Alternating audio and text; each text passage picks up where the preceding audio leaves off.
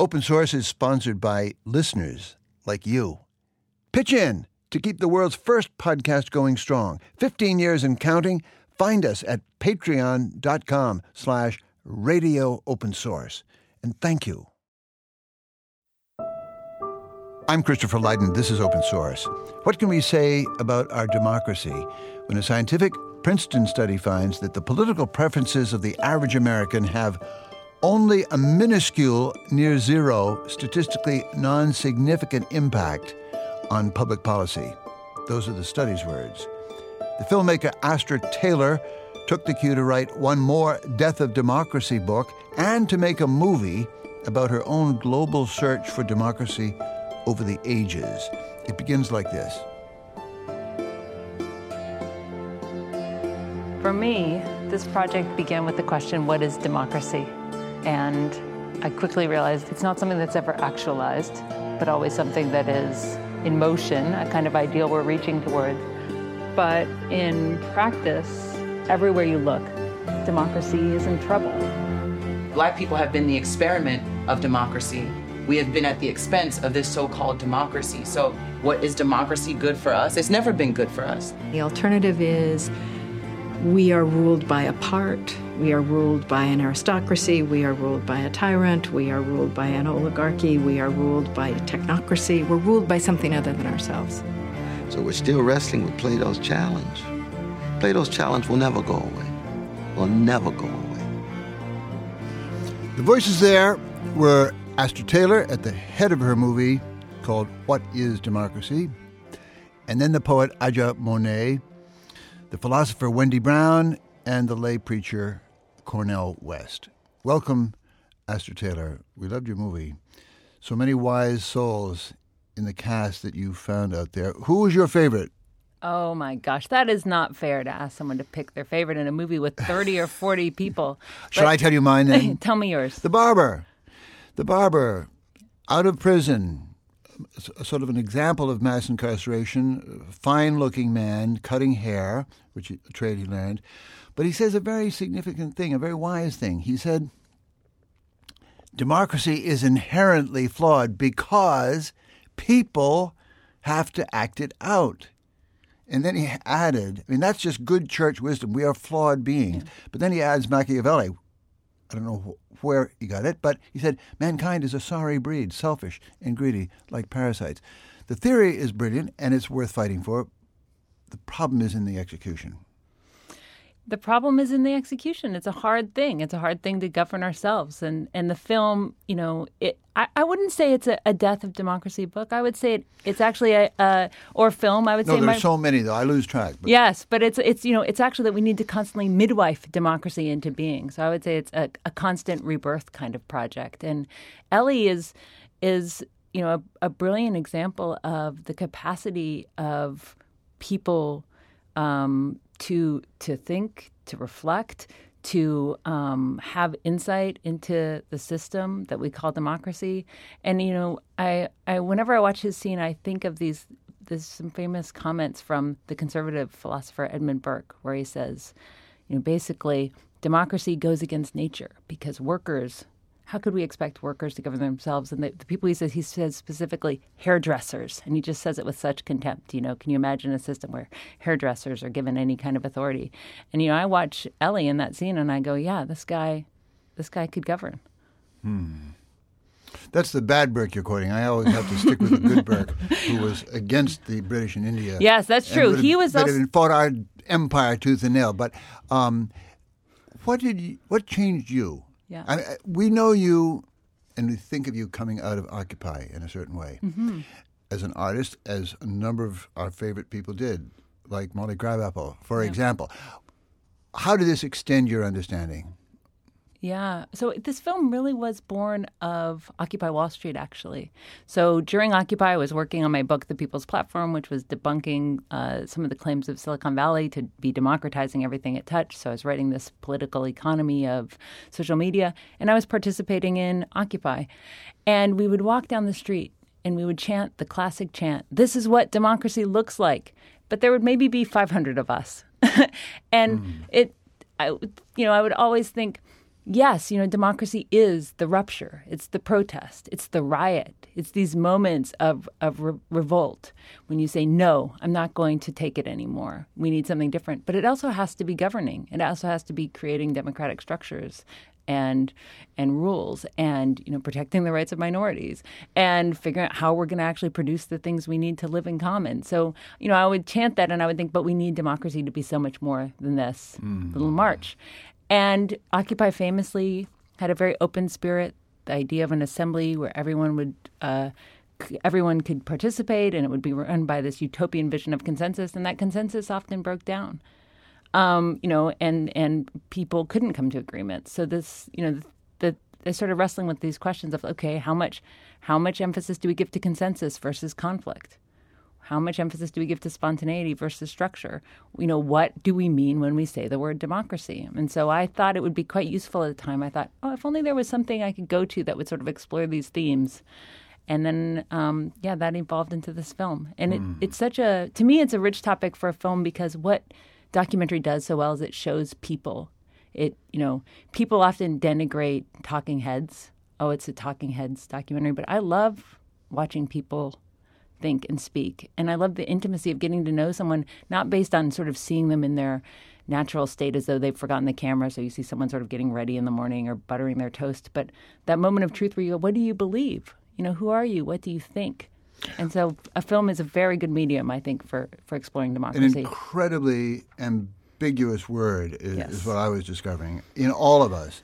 Um, I've read your book, pre-publication, the new one, with a long and strong title called Democracy May Not Exist, but We'll Miss It When It's Gone. Is it salvageable at this rather late date in our modernizing history? Yeah. See, I don't, I don't know if we're at the late date. We might be just at the beginning well, I mean, just of a wonderful democratic politics. Yes. The the imperial identity we have assumed in yes. my lifetime, and it horrifies me. Uh, it, it, it's a long way back to what, for me, in my lifetime, the heroic moment of the idea of democracy was Gene McCarthy, mm-hmm. 1967, 50 years ago, coming out of a Senate Foreign Relations Committee hearing in which Lyndon Johnson, Secretary of State, said basically he can do exactly what he wants in Vietnam. McCarthy came right out of that room and said, We've got to take this to the people. Mm-hmm. I'll run in New Hampshire. And he did. And he chased Lyndon Johnson out of office on that yes or no vote, really. Of course, the war tragically went on for seven more years, but at least democracy was there to draw a line. Well, it's interesting when democracy and war and imperialism is is they, these are these are two things that are hard to disentangle, going all the way back to the ancient Athenians, right? So this, you know, the, the mythic birthplace of Western democracy was also this imperial military power. So democracy has been both, you know, a sort of beautiful ideal and a, and a corrupt practice from its very beginnings. And so, um, what do you mean, yeah. Astra, saying your question, we'll miss it when it's gone. What will you miss? Yeah, what do I miss? So, you know, I'm trying to get at the, the fact that we don't have a democracy. So, as Aja Monet said very beautifully in that sequence that yes. you played, you know, democracy for whom, right? So many black people that I spoke to while making this film were basically like, no, we don't have a democracy. We've never had a democracy. This is a country founded on the idea that uh, the labor of black people could be ruthlessly exploited, and the Constitution says, you know, we're three fifths of a person. Um, so yeah, we've never. That's why democracy may not exist. This doesn't qualify as a democracy. In fact, studies show we're an oligarchy, and yet we've made democratic progress. We have made gains, and we shouldn't take those for granted. And they can also be eroded. They can, um, you know, we can go backwards. And so I'm trying to, you know, have that tension in the title of the book. Mm-hmm. You know mm-hmm. that democratic progress is real, and that yes, it, the system we have isn't perfect, and that is something we have to keep working on. I will miss the democratic personality. I mean, George Carlin, for mm-hmm. example. I mean, the extraordinary people who were ordinary yesterday. Yeah. Shirley Chisholm, for example. I, I don't know if I dare say Jackie Robinson, who rose above himself born 100 years ago this week. But uh, there are many things. I think of yard sales. What's more democratic? Or the conversation at the dump. Uh, but also Louis Brandeis, Abraham Lincoln's language. These things keep reminding us that, yeah, everybody's in this game. Yeah. at least as a mm-hmm. as a working ideal. Well, and that is you know the idea of democracy is that the people rule, and who the people are is up for debate. How how we rule is is also um, something that we have to determine together. But you know there are no qualifications. That's why critics of democracy don't like it. Right? It's like wow, you don't okay, you don't have to have any sort of knowledge or credentials. You don't have to have a baseline of wealth. You know, you don't have to be the right type of person. You know, and and that's that's what scares people about democracy. But it's also what makes it interesting. And this film was a wonderful excuse for me to go and talk to people from all walks of life. And the process of that, of actually sitting down with people and talking to them, made me more of a small d Democrat. I love the woman in Greece who introduced the notion. I I thought I'd made this up, but that you could fill the, the ancient Greeks, the Athenian yeah. Greeks, filled most of the key jobs by random lottery. Yeah. You're you're gonna run the welfare department, Astra. Well, it's interesting because we think we take for granted the baseline of democracy today. We just think it's elections, right? And that is that. In fact, I think the UN even defines democracy as periodic elections, free and fair.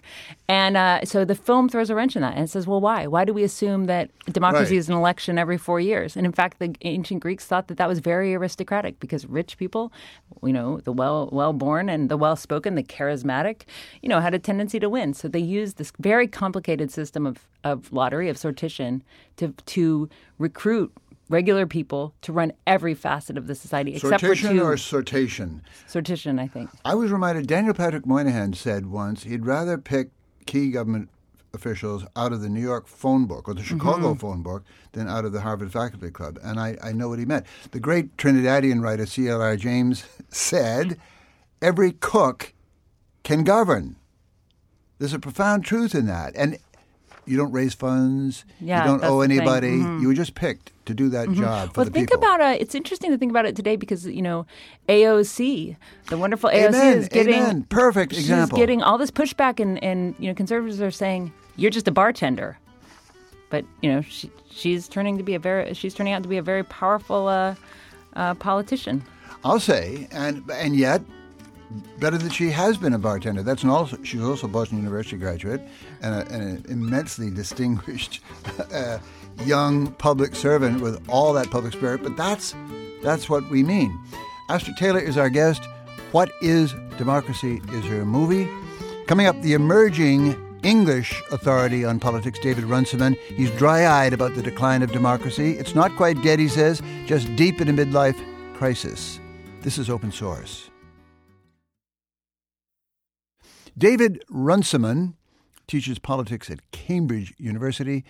He is in that funeral procession of authors with his own title called How Democracy Ends, but the Runciman style is grimly original. He thinks the species may in fact be getting healthier, and the old forms of election to office will survive. It's everything else in between, the inner logic of power that is being transformed. David Runciman forecasts at the end of his book that in 2053, which is nine presidential elections into the future in the United States, a Chinese American President Li, L.I., will be sworn in, inaugurated right on schedule, though his control of nuclear weapons will have been stripped from his office and handed to a committee of technicians. President Li's electoral coalition was stay at homes, living on their meager universal basic income, and travelers going state to state looking for part time work. President Li, he gets elected fairly, but in a system where the parties have more or less gone, the coalitions are transient, the generation gap is the big division in politics, the dollar has gone and been, replaced by Bitcoin, work has gone, you've got the stay at homes and the travelers the society would seem unrecognizable to us, and there is a president getting inaugurated. That, to me, is a more plausible future than the one that people imagine, which is democracy has gone, but society is the same. A sort of Potemkin democracy, a facade. Yeah, exactly. Lovely. And we have it halfway already, don't we? Exactly. I mean, that's the point. It's it's a story that we're in the middle of. We're not at the end. We may be somewhere near the beginning of the end, but you know, we're in that moment now not just in the United States, not just in Britain with Brexit, many democracies, where people are kind of waiting for the coup de grace, the denouement, the moment where kind of it all falls apart. I don't think it's falling apart. I think it's just frozen, and it can stay frozen like this and slowly get emptier.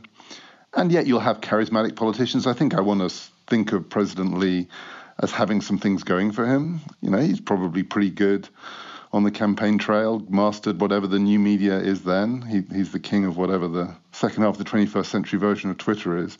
Politics will still have life to it. It'll just be hollow.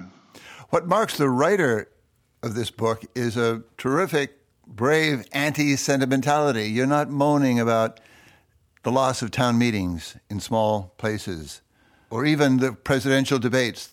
I've sat through quite a few presidential debates, and it's not even my president. I don't feel like my life would be enormously worse without them. And also, yeah, I, you're right. I think I tried to get a kind of tone of realism in this.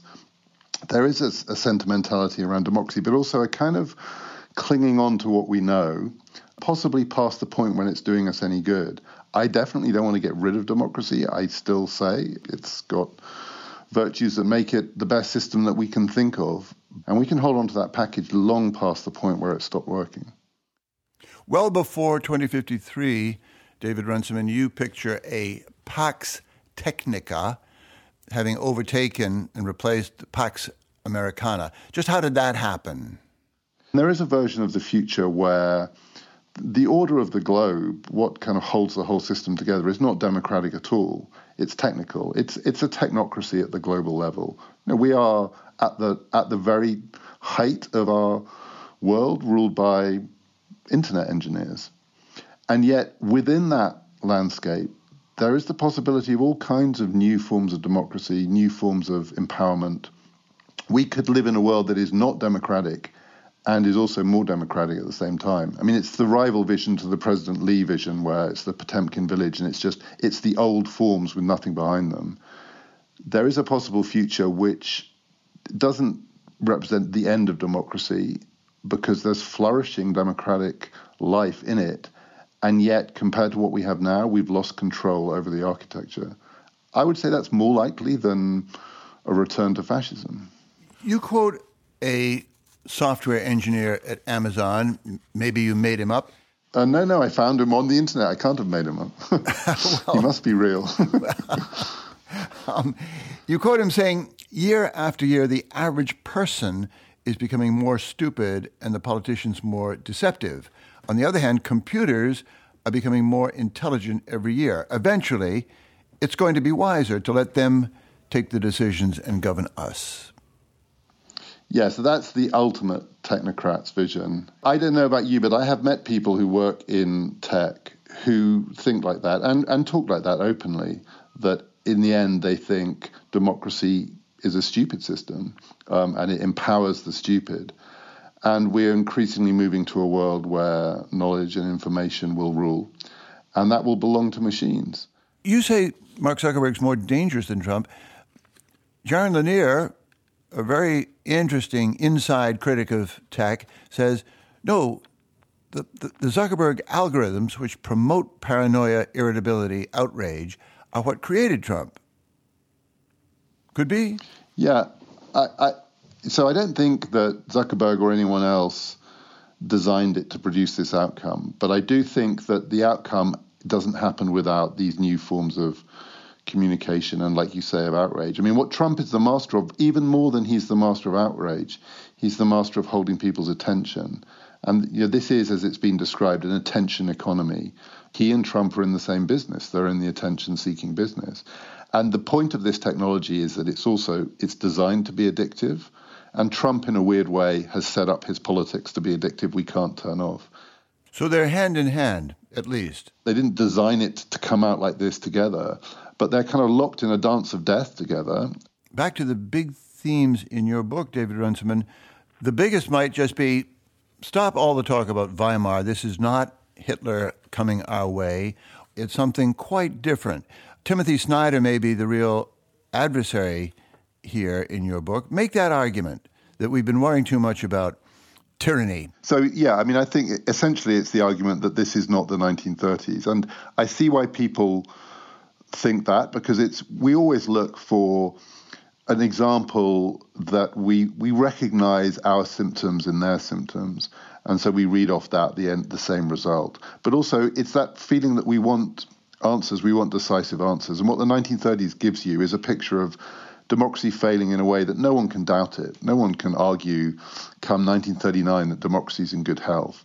And so we're in that moment where we want that kind of closure, but it's not coming.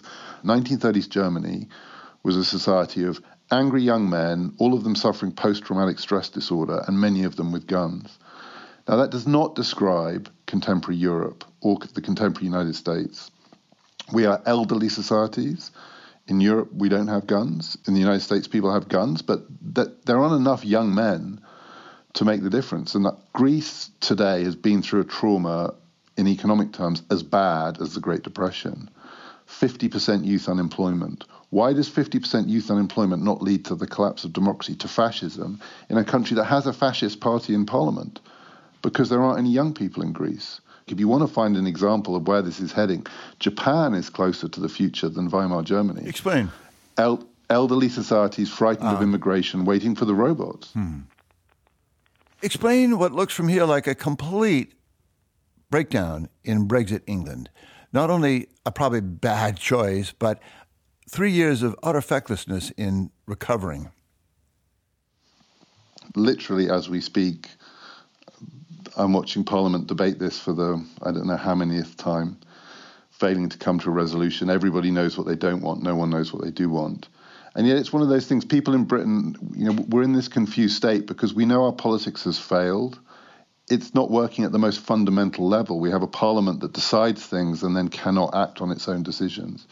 We have parties that don't dare call an election, which they could do because they're frightened of the voters, and yet they can't govern it looks like a failure, and yet nothing's really happened. So it's like it's not like a you know, the breakdown of a society. We're not on the brink of civil collapse or civil war. It's just the political We're, class, you mean?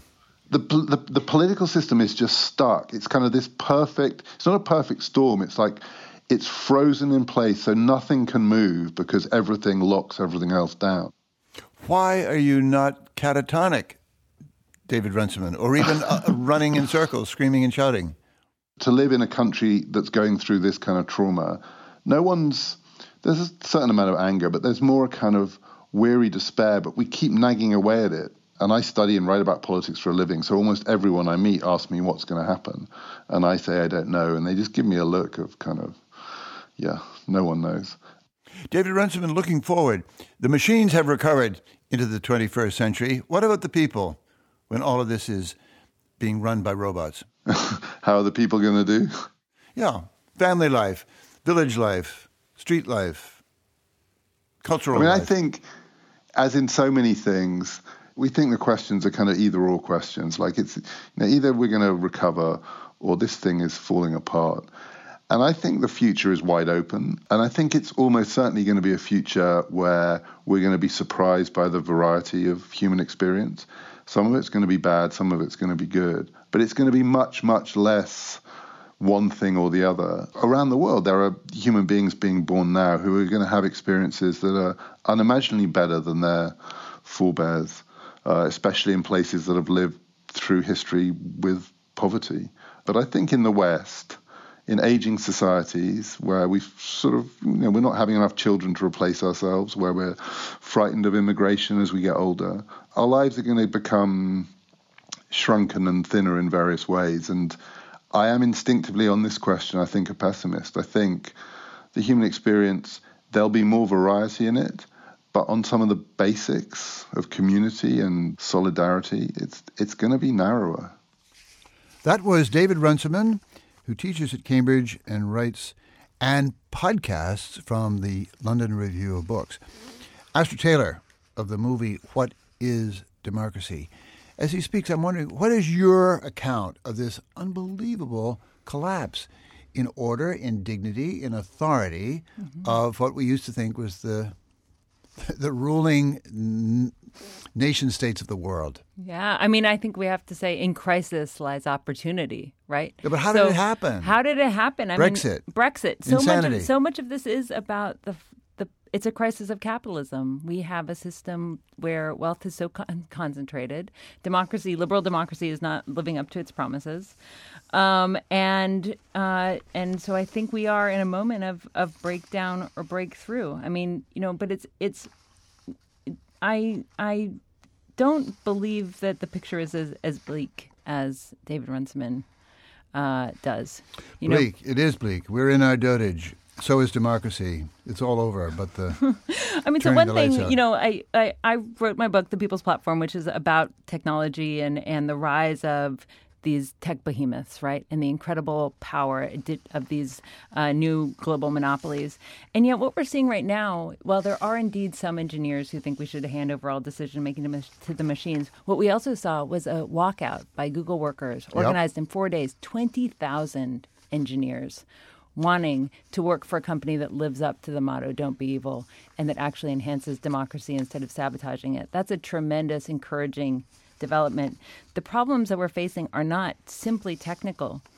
You know, uh, just like they're not, they're they're economic. Um, and you know these these systems. You know, it's quite tempting at this moment to place a lot of blame in social media and these algorithms that are indeed, you know, designed to be addictive and will push even divisive and horrible content to the front of our news feeds. But again, it's that's the business model, right? We have a business model based on clicks. It's not the it's not the technology itself.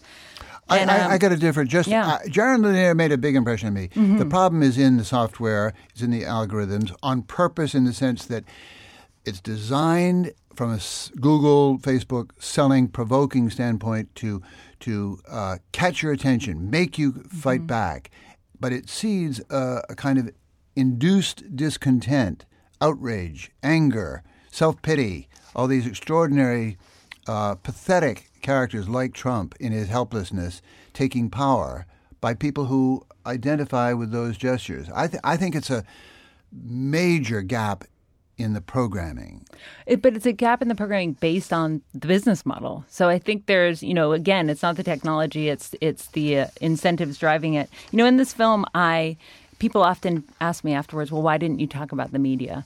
And that's because I think that you know the, the media system we have is is a symptom, not the driving force Amen, of the crisis but... of our democracy. And look, go back to Plato, go back to the Republic. Why did he mistrust democracy? Because it marginalized the wise and people with their unruly passions and their and their idiocies and their um, misinformation, right? Their fake news um, would you know get swept up by these demagogues. So these are these are you know there are human problems and um and and those are things we have to grapple with. But I think pinning I think right now we, we pin too much of the blame on on social media and, and technology. Well, maybe I think we pin. It's not that we you can't pin too much blame on Trump in a way, but it long precedes him.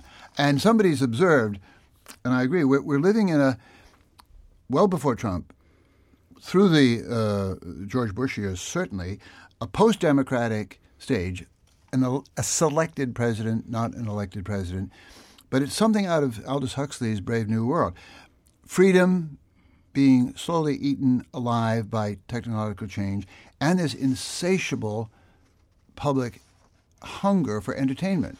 Mm-hmm. It's Neil Postman amusing, amusing ourselves, ourselves, to yes. death. People laughing off the awareness yes. that they're being oppressed embracing the machines that yeah. undo their capacities to think. Yes, but also we have an amazing revival. So he ended on the note a lack of solidarity. We're seeing a revival of of solidarity. So for example, how have people responded overall if you look at the polls to you know Trump's social media tweets about building a wall. We've actually seen that that Americans are more sympathetic to immigration than they have been in a long time. We're seeing a revival among young people, not of a turn to fascism, but actually a revival of democratic socialism. Young, we've seen 20,000 marches and protests organized since Trump took office. So we're actually seeing, you know, a heartening revival of democratic spirit. We're seeing people running for office who never would have thought of doing that a few years ago. So, speaking of revival, and David Runciman's vision makes you wonder: what if it were not robots coming to power? What if it were smart futurists, sophisticated newcomers to the power game? Who were reimagining politics in the interests of unserved people. That roughly describes what's been going on for most of this deca- decade in Mississippi's mostly African American capital city, Jackson. Sort of improvised but strategic drive toward a modern reconstruction. Took root in 2013. Landslide election of a black lawyer with revolutionary ambitions in black empowerment, Mayor Chokwe Lumumba, he died in office of heart failure, but his son, Chokwe Antar, succeeded him, and his right hand at the staff level, Kali Akuno, carries the standard for a movement called Cooperation Jackson for the city and for a swath of mostly black counties all around it. We'll barely get started before the break, uh, Kali. I'm so glad you're here. Uh, are we talking about a, a second reconstruction or a new a new founding, a reinvention of democracy? Uh, it's a combination of both, actually. Um, you know, we we cannot and should not uh, forget the past and the foundation that we stand on, uh, and understanding that history. And, and Mississippi is one of the, the epicenters of uh, the restoration government. Should we, we we forget, we have to learn from that history, uh, and we have to learn from both the second and first reconstructions. I think to kind of really point a way forward on how do you really build uh, multiracial and multi-class kind of alliances to, mm. to actually create uh, a genuine participatory democracy. Uh, if you forget those lessons, uh, then you wind up with the kind of uh, fascist, racist politics that we see resurging on the scene now, of which Trump is just kind of a symptom of. So uh, we can't forget the past nor the lessons of the past. It's very dangerous for us. Uh, we're going to develop this much more fully after the break. Um, but I want to ask you when we get started I mean, how do you sort out the political project here and the economic goal and the economic obstacles? This is open source.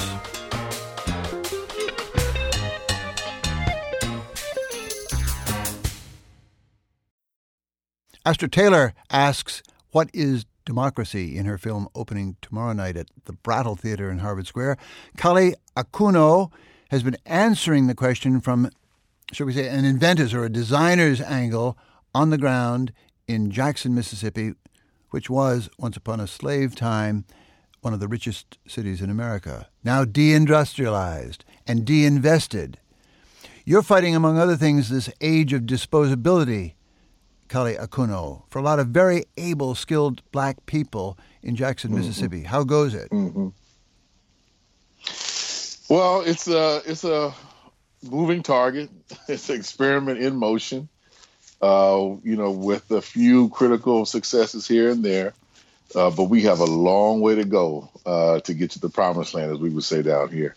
Introduce uh, the, we're the, in for the fight. Introduce the idea of Chokwe Lumumba.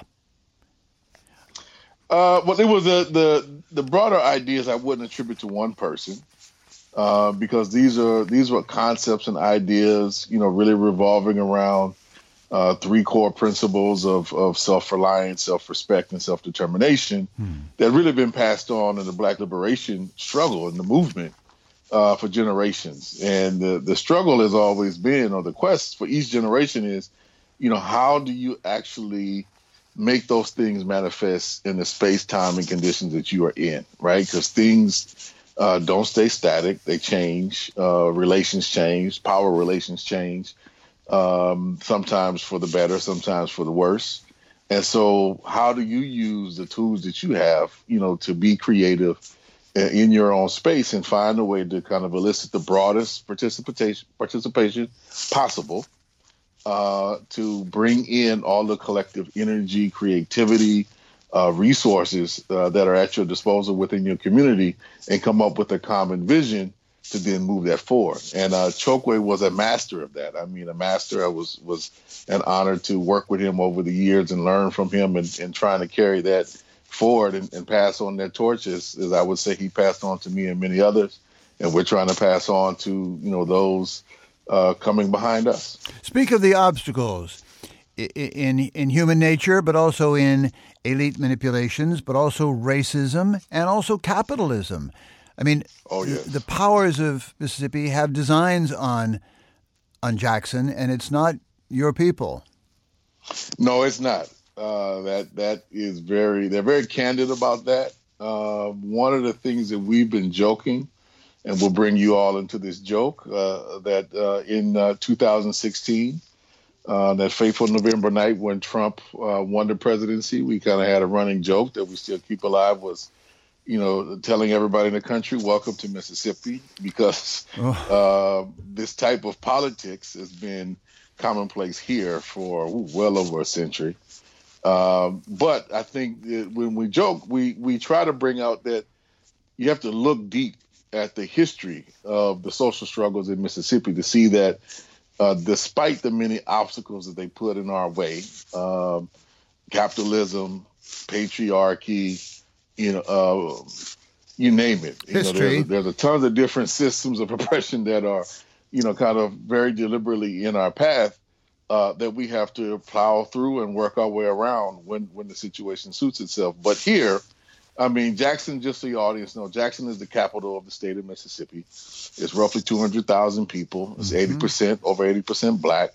Uh, we would say in, in concrete figures that the real unemployment in our community is closer to 50% rather than the 12% that you're going to find in the statistics. What's keeping them Uh, alive? there are tons. What's keeping them alive is you have a very informal uh, solidarity economy.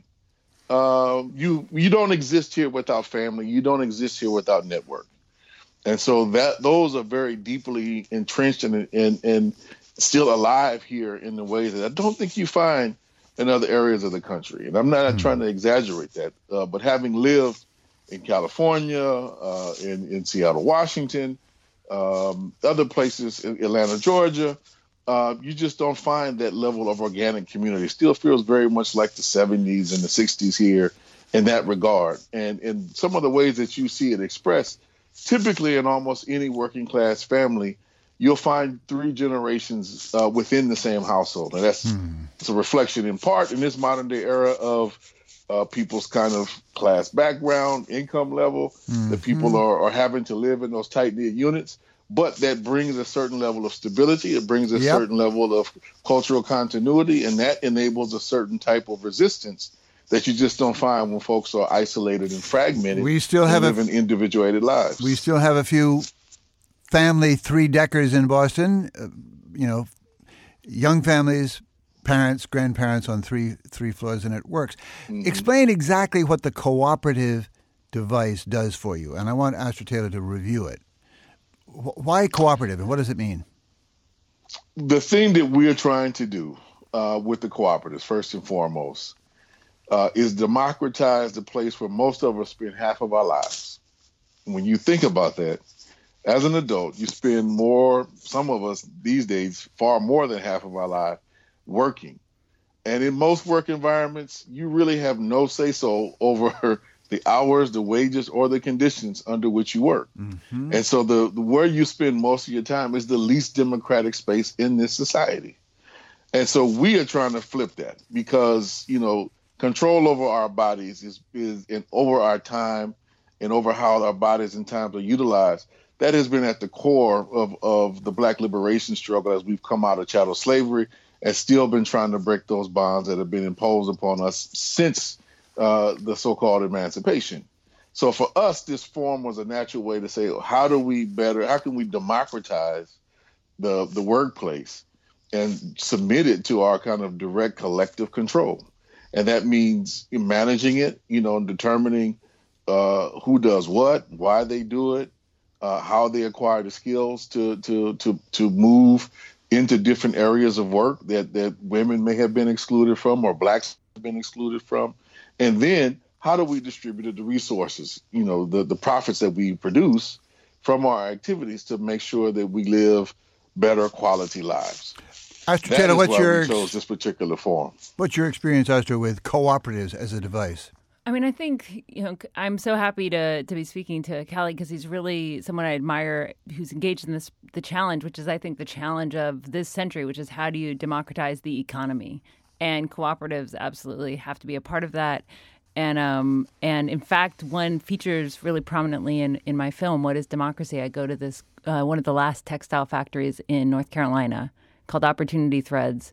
And why is it the only remaining textile factory when the whole industry has been decimated by NAFTA? Because it's run by Guatemalan immigrants Yes. who own it, run it collectively, share the profits, you know, aren't working for the boss and aren't about to sell their jobs overseas to to get rid of themselves to lower costs. I think the challenge though for cooperatives, and it's always been thus, I mean, people have dreamt of a cooperative commonwealth and and built cooperative movements going back to the Reconstruction era. And the challenge is, you know, access to capital so that you can invest, so you can grow. Um, but I think they provide a really uh, important example of because uh, you know the the thing is that it's workers who generate the wealth. They just don't get to keep it. And in a cooperative right. system, people do, right? The profits go back to the community, to the people who are actually creating value, um, instead of being sucked up by by uh, the owners or financial institutions that are charging them predatory rates. So it's got to be part of the solution, the democratic solution moving forward. Your turn, Kali Akuno. I mean, is that I, I, that is at the heart of it. I mean, that is at the heart of it. Here, you ask more about the conditions. Let me let me lay it out to you. Just one thing that that does demonstrate the challenge, and it's something that we're trying to figure out. It's just access to capital, right? Access mm-hmm. to resources, and where the aspects of of you know racism, white supremacy really plays out here in our direct lives is not having access to the local banking institutions in town. They mm. basically will not open up their doors to our membership, basically. Uh, in, in large part, even when we have quote unquote collateral to put up, they find it in many respects, for one reason or another, not sufficient, right? Or there's somebody in your in your collective or in your cooperative who has a, a you know bad credit. So you're all denied, even though one of you could particular, potentially, on paper at least, carry the day to move certain things forward. And this is just an institutional reflection of just how we're blocked and barred mm-hmm. from really being able to get, kind of gain the resources we need to expand. So that is one of the. But is there a way around critical struggles? There are plenty of ways around it, in my view. Now they're going to take organizing, they're going to take some work, and they're going to take some struggle. I think, to get us there. But one of the critical things I think we need to be pushing for, particularly in this day and age, is public banking institutions. Hmm. Uh, because we're going to have to submit that aspect. We're going to have to democratize finance and bring it under heel and control.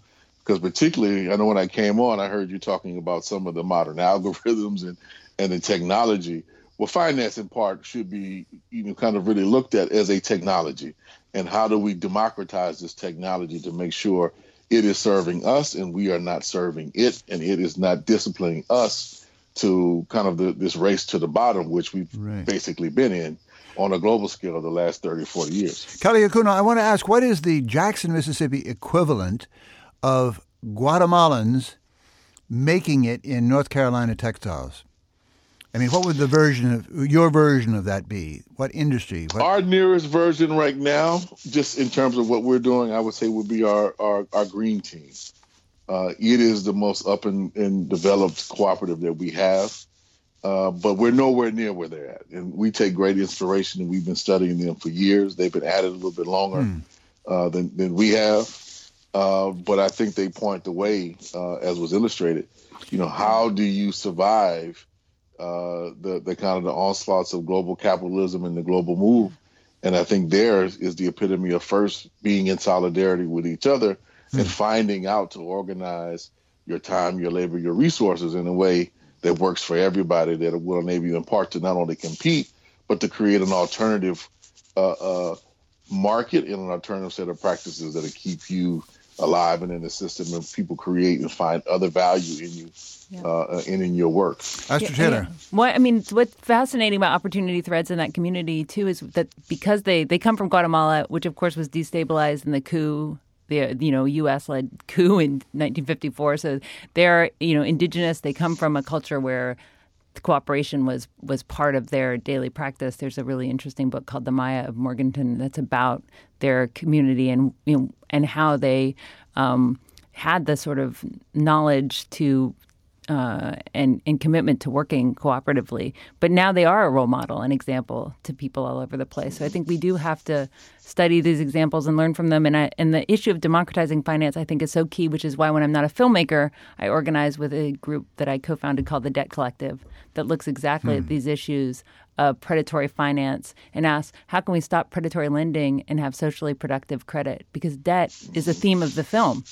Because debt has been used as an anti democratic tool Look at the way after slavery, sharecroppers were indebted. Look at what happened to Haiti after the French Revolution, right? France was like, okay, you owe us you know uh, hundreds of They're millions of dollars, right? yesterday. Look at uh, look at the sovereign debt crisis in Greece, which is also part of the film. So this issue, you know, money isn't neutral, not just about like the rich and the poor, but actually the the way finance is structured needs to be reimagined and. Um, and, and we need experiments like what's happening in Jackson What because would it that's helping take- to show the way. I'm wondering, Kali, what would it take for a, an investor to see the obvious promise in what you're doing?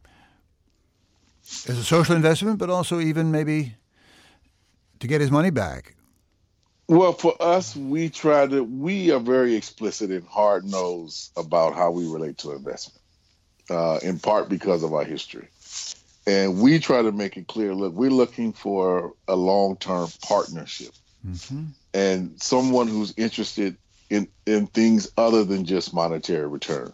Like, what is your return in helping the community grow? What is your your return going to look like in terms of, of regenerating the actual ecological systems, which is a main concern uh, of ours, uh, and putting your money in and expecting a five percent return, et cetera. Like if that is your your frame of reference, uh, we will struggle a little bit longer and find some other ways to do uh, finance because we're trying to break uh, many of those kind of habits and outlooks around what a return actually looks like. I get a And if you're going to be a partner, we need you to look at the world in a different through different eyes and a different lens. Both of you consider this.